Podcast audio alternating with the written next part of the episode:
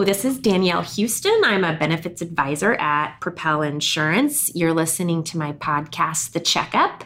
And here at The Checkup, we talk about anything related to employee benefits, healthcare, health insurance, anything we really want.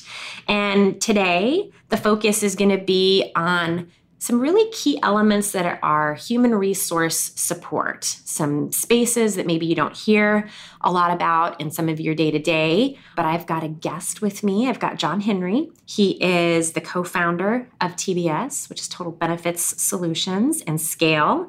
He's the managing director, so he oversees a lot of what happens here from some third party areas that are really interesting. And TBS has been around a long time. Since 2003. Yes.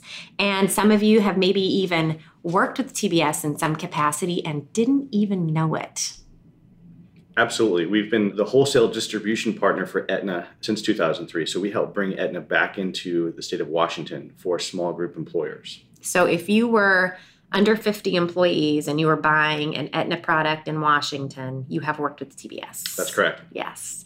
And one of the things that I've noticed about TBS in recent years is that there's a real growth of the things that you're offering. You've kind of, it seems like you have looked down the road at what employers really need to do their business. And we've seen technology offerings, which I'd love for you to talk about that. And the main focus today is for something that we call PEO. And I try not to do a lot of acronyms here because we want people to know this health insurance jargon of which we speak. But PEOs are private employer organizations. Basically, professional employer organizations. See, I don't even know all the acronyms. And I would say that in other areas of the country, it's been something that's been really popular. There probably a lot more infiltration in some other areas, but let's first talk about anything else about TBS and what you guys do here that you'd like our audience to hear. Sure. So TBS, you know, we do change very well. We've been able to be the exclusive partner for Aetna Small Group since 2003 because we're very nimble and we help them do the things that they can't move quickly enough to do. So once again, we brought them into the state of Washington in 2003. We helped them open small group in Alaska in 2009. Wow. We started an international division to help small and mid-sized employers with their international needs. So we continued to evolve and change. But then with, with ACA, we transitioned again. So we started doing consolidated billing. We opened a TPA. As you look forward, we noticed that the process of buying health insurance was really changing. You know, we talked a little bit before that we got started about how when you and I both started in the business, a lot of this business was done over the, you know, on the golf course.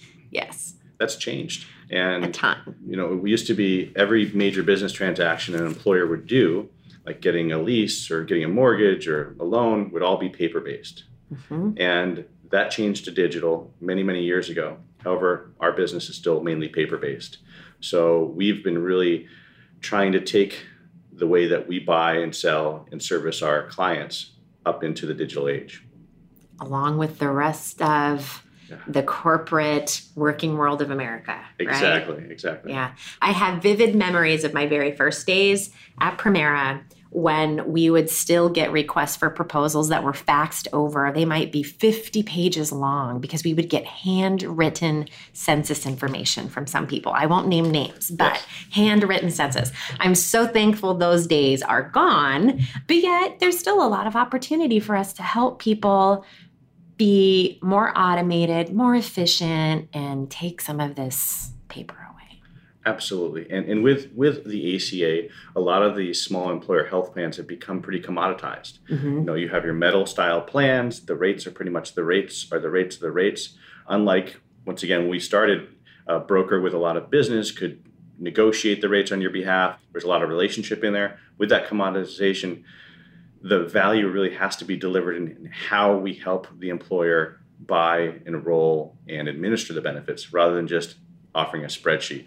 Agreed. Which means that people like us who are always learning and who are willing to do new things and try new things, this is great opportunity for us to help people in whole new ways. Absolutely. Because as the value of a broker negotiating the small group health plans has gone away, the value of the broker really shouldn't have gone away. It should be increasing because our employers, the compliance that they have to deal with running a small business has grown exponentially. So Yes. instead of negotiating the health rates in a small group health insurance plan, the broker, in my mind, needs to be able to help with compliance, with HR, with payroll, rather than just showing a spreadsheet and trying to get the lowest medical rates out there. Yeah, because those rates, they are the rates. If you're under 50, it goes back to this, you know, I think it was my kids' preschool days where you get what you get, Right. right? So then it becomes how do you like the fit, but how can we really help you with all the other things? Sure. And I think that's a great then introduction into PEOs because that is a good help for people, right? And I think that's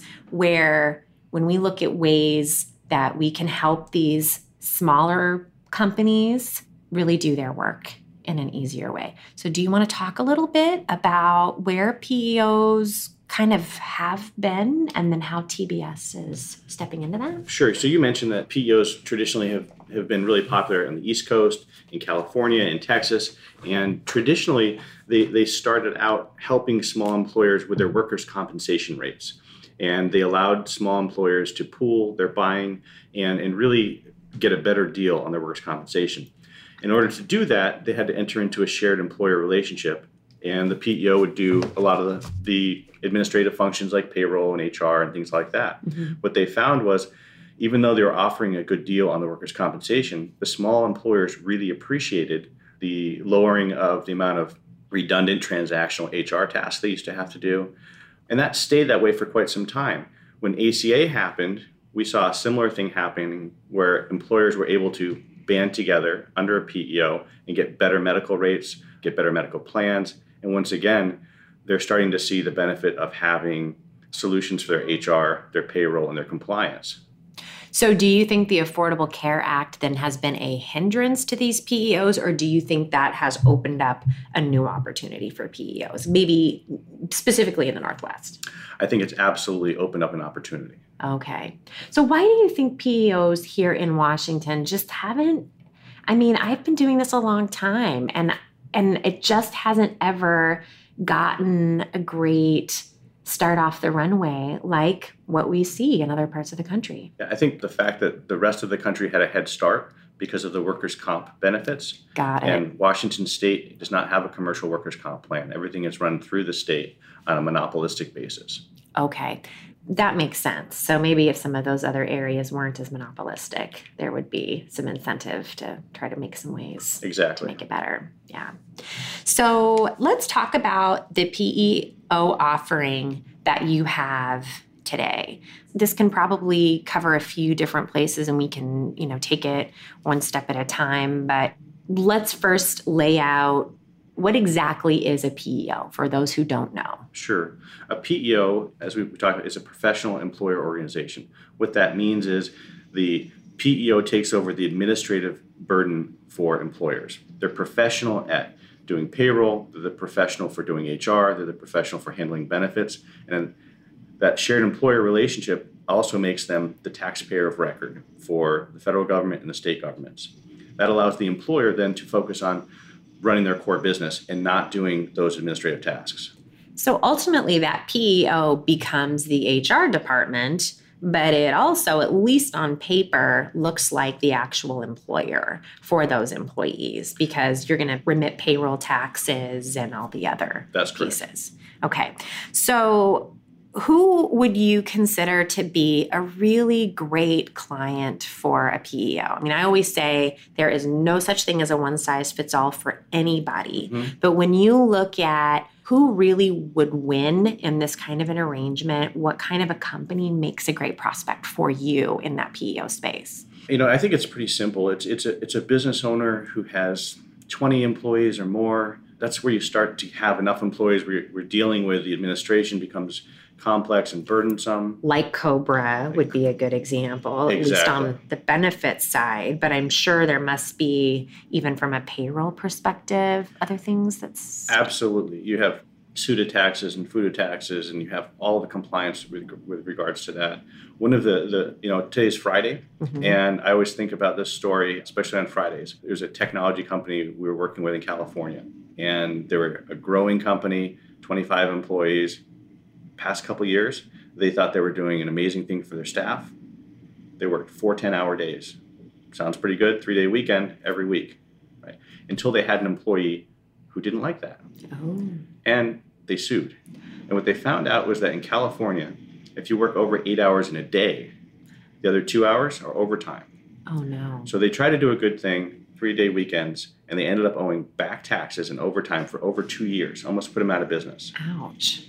So going into being an employer without having really good compliance assistance can really risk the, the viability of that business. Yeah. And I think you see probably exactly what we see. If you're an employer in that 20 space, maybe even up into 75 employees, mm-hmm. you might not have a dedicated HR person. Right. The HR piece is probably handled by a really hardworking individual who's maybe doing accounts receivables and accounts payable. HR is maybe a side dish mm-hmm. to some of those things. And you know, with compliance and this instant that you just talked about, when HR becomes a side dish, it's a danger of what are you not missing? What it's, are you? It's a huge danger, especially, you know, we have an office in Washington, we have an office in California. Many of our companies and many companies out there have employees in different states. Yes. And each state has their own rules. California is extremely, extremely difficult to, to be uh, compliant with. Yeah, I, I, often refer to California. They're like their own country. They are. so if you have uh, somebody handling HR part time without the appropriate assistance, it can put everybody at risk. Which, you know, I, never like the, the message of fear, but I think that there has to be a message of being prepared. You can't just let this stuff sit and just hope that there's not that one person that's going to take issue with something that you've decided or done. So the perfect client's going to be anywhere 20 employees or more. Is there an industry or industries that you see as being great fits? Sure. The white, gray, light blue collar um, okay. employers who really want to build a positive culture because one of the things that a PEO can do is really help assist with building that culture, making sure the employees are taken care of. They're getting Fortune 500 style benefits. They're having an HRIS system that is just like they would get if they worked for a large company. So we want to partner with employers who are looking at things not just how do we get the cheapest medical rate, but really how do we create a package that's going to improve our culture, allow us to attract and retain key employees. And even as the employers get bigger, whether maybe they do have a full time HR person, it's been my experience that they don't want that HR person doing paperwork and administrative tasks. They want them out there trying to re- attract and retain and hire key people. Right. And I, I think that is a real key theme here in the Northwest. Mm-hmm. When we have such low unemployment, everybody wants good, smart people, and you want to keep those good, smart people. Right. I'm seeing more and more of my clients hire people that are specific to recruiting and retaining. Exactly interesting trends. Didn't always used to be that way.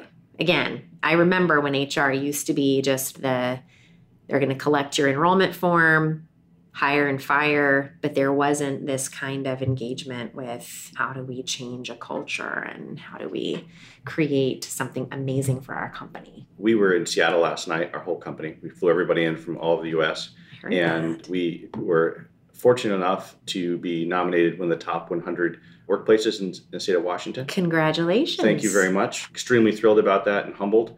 There are so many small and mid-sized companies in there that take culture seriously. Mm-hmm. And we need to if we want to attract and retain key people, especially in the Northwest, as you indicated, where we're competing against the Amazons and all of these companies that have great cultures. Uh, but maybe the small employer in the past hadn't really thought of that yeah maybe not but they they certainly are now when they're Correct. trying to find someone and and bring someone to the table and you know it is something that it comes up in a variety of ways but i think that there is such a, a, current and maybe part of it too is the the new generation entering into the workforce. They care about how work feels. They don't just care about the check and what they're making while that's important. Mm-hmm. you know they they're looking for all sorts of other things that aren't necessarily quite tangible. And benefits you know can be part of that intangible. There's an expectation to have that but that can really vary widely. And back to your point about benefits being part of this PEO, you guys, using that relationship with Aetna, have developed plans that are specific for this PEO and that those clients could and would need to buy from in that in that process. Can you give us a little taste of what those plans are? Like how many? Sure. How does that work? So we have 14 different plans Okay. that otherwise would not be available to small employers. Because you guys have specifically crafted the plan designs. That's correct. Because it's a PEO, we could craft them on a large employer platform, which means there's more flexibility, which means they have a larger network of providers. There's all types of things that we can do they couldn't do if it were an ACA plan. So it gives the employer a absolute better choice than they would find in the in the um, ACA market. You can also offer multiple choice plans. Okay. So um, if you're going in, a, in the ACA market and you're a small employer, the likelihood is you'll have limited choice. One plan for your group, and that's it. With us, we think that an employer may want to have a $500 deductible plan for themselves, and that might be a good fit. But that might not be a good fit for the young person who they just hired out of college who would rather have a $1,500 deductible plan and be able to afford their portion of the premium. So it gives a little bit more opportunity to tailor the plan to the Yeah. employee specific needs. And I think that is so important. You know, choice is one of those things that Mhm. everybody everybody wants because we're all buying for different reasons. Right. different motivation. And the nice thing with that offering, if you are that small employer and you're in the PEO and you're offering multiple plans, then you're not going to have to hassle with, you know, multiple benefit summaries and trying to explain all of these different options to people because part of this offering is that technology. That's right. The technology that you probably wouldn't be able to afford if you weren't, you know, a thousand life or a 500 life company that can buy the whole kit. Exactly. And the experience for an employee, if, if you have a startup in, in Bellevue or Seattle and they're pulling away a few people from Microsoft and Google and Amazon, the experience that those key employees are used to would be the similar experience they would get at this small employer with a full online onboarding, with all the document tracking, with a mobile technology. So they would have that same package that they'd be used to when they came to this smaller mid-sized employer, which is eh, really difficult to replicate without spending Lot. an awful lot of money. awful lot of money. So there's some unique appeal too with this arrangement that you have built because historically in the PEO space, if an employer wanted to do this, they would have to place everything into that PEO and relinquish having a separate advisor mm-hmm. because the benefits would roll under that PEO and you know and at least in some of my experience that that we've had with some PEOs here there's there's always a really strong presence around technology and they know how the HR function works but they don't necessarily have that marketplace advisory level of experience when it comes to employee benefits and how those things work so companies ultimately end up kind of picking well we won't have a a great broker advisor because we're just going to roll all of this together and hope that things go well. Mhm. You guys have created an opportunity for an employer to have both. Correct. So, you want to talk about how maybe some of that works as well? Absolutely. So we believe the brokers traditionally provide a very, very important role to buying and administering health insurance. And we think that that role should continue on as a trusted advisor. We think there's room in the in the conversation, and we think more than that, we think it would be a disservice to take them out because oftentimes they have years of experience working with the employer, with the employees, open enrollments, and helping to understand the unique needs of that particular employer. We want to enhance that. We don't want to take that away. Which is great. I think that you know we've seen some instances where you know the PEOs have cut out those broker advisors, and so then when one piece goes bad, then all of a sudden you've got an employer who's like, "Who do I talk to? Who Right. do I ask for some help here?" And I think you guys have created this thing where there's just a lot of balance in there for everybody to work together and bring their specific skills to We- the table. we think it, it, it should be a, a great team effort. And we we also believe that for the broker, it's a value add because especially small and mid-sized brokers, the competition from insurance technology companies, whether it's the Namely's, the Gustos, Zenefits, depending on which year you're in, we have to deliver yes. better service, more online service, cloud based service. And a lot of brokers don't have the tools, and a lot of the, the plans aren't built to be combined that way. So having this as a consolidated, unified solution really is a win-win for both the broker and the employer.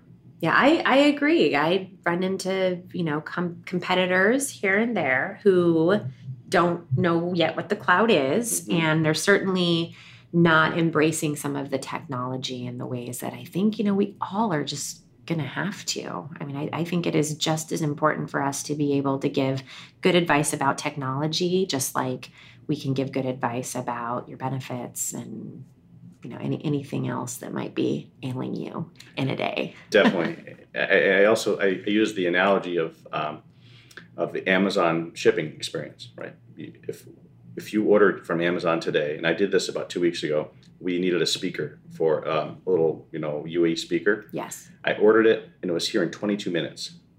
When a consumer orders a benefit plan or package from us, it comes via the U.S. Postal Service in a big stack of paper. and need, you get to read it. Right, and yeah. we need, we need to do a better job. So we're trying to go that direction. I agree. I agree. And I think there's so much great and fun opportunity to do that for the people who are willing to kind of jump into the fray and just take a bite, get started. Yeah, and that's the other part too, the, the ideal client is, is a client who's going to embrace technology because technology is the backbone to what we're trying to do. We're trying to automate, we're trying to reduce the redundant administrative tasks, trying to make it easier and improve the experience for them and especially for their employees. Yes agreed. A lot of room for error too in those redundancies, mm-hmm. which mm-hmm. I think we can't ever really quite quantify what that value is. But you know, when you make a mistake, sometimes you know, then you can quantify it. But I love how technology can help ease those things as well. So, what are some of the cons of, you know, a PEO, or maybe, you know, the client that you would say, gosh, probably PEO probably wouldn't be for these folks? Yeah, you know, agriculture clients can be difficult. Is it the technology piece? So, sometimes it's the technology piece. Sometimes it's the seasonal workforce. Oh, okay. Um, so seasonal workforce is not usually a good good choice. Businesses that have integrated software that runs their whole business, uh, car dealerships come to mind. They have everything from uh, time and labor to PTO, and their, and their sales process is all built in. Okay. It can be difficult to unbundle some of that to connect really at the end of the day the, the only one only type of business that i think we would shy away from are businesses where the employer is just profit driven and not culture driven because in that scenario they may not be able to realize all of the ancillary benefits of being part of a peo uh, so we want someone who can partner who's going to appreciate the fact that we're giving them resources and tools to run their business and focus on their core business rather than all the administrative tasks Right. And and maybe to that end too with benefits that this is a good place to talk just for a minute about if you come into that PEO, part of the appeal and a part of that long-term sustainability for those health plan benefits is that that health plan, you know, if your claims experience is rough, if you're getting a, a big increase from your current carrier because your loss ratio was 150%, right. then this pool is not going to be the pool that you should come into because there are some qualifiers around health status. I mean, and not not on an individual basis, but right. just like we would have to go with any other large group and look at claims experience and what might be going on there, mm-hmm. you're working to keep a bit of a cleaner pool there so that clients can have a different kind of sustainability with healthcare costs. Absolutely. And that's that's another reason why having a, a trusted advisor broker involved can make sense because there may be a time where pulling out of the PEO makes sense or pulling out of the health plan and just transitioning to an ASO relationship where they can keep all the technology and the payroll, but the medical may be placed somewhere else. So having an advisor who can do that and provide good counsel makes all the sense in the world. Yeah, because this healthcare thing, it is not simple. No. And it's, it's very dynamic. It's changing every single day. It sure is. It sure is. Anything else that companies that you would say if a company finds this interesting, what are maybe some questions some some things they should be asking themselves. I would ask, and I, I start from kind of my own perspective as a business owner. How am I dealing with the complex nature of compliance? When was the last time I had my handbook, my employee handbook revised? Your overtime, how are you handling applications for people coming in? How are you handling the ADA, all the different things that come down the pipe? And if the answer is, I'm not sure, or I don't know, I would start there because that, even if you don't go to a PEO, those are things that should be updated regularly. And with a PEO, we can walk side by side with somebody. Right. Well, we appreciate working with you, and I love that you know you guys are always brave enough to dip your toe in a new part of the pool and and decide to try something new. So if it is something like PEO or Beam or international travel, then people who are listening, this is a great place to come, and I can help you with that. Anyone at Propel, and the benefits team can help with that. There's some strong partnership here. We appreciate that. And I appreciate everybody who's logged in or clicked on to listen to the checkup today. I hope you have learned something new, something that maybe you find a little bit exciting or interesting and want to take that back to your own workplace. And the best is yet to come. Have a great day.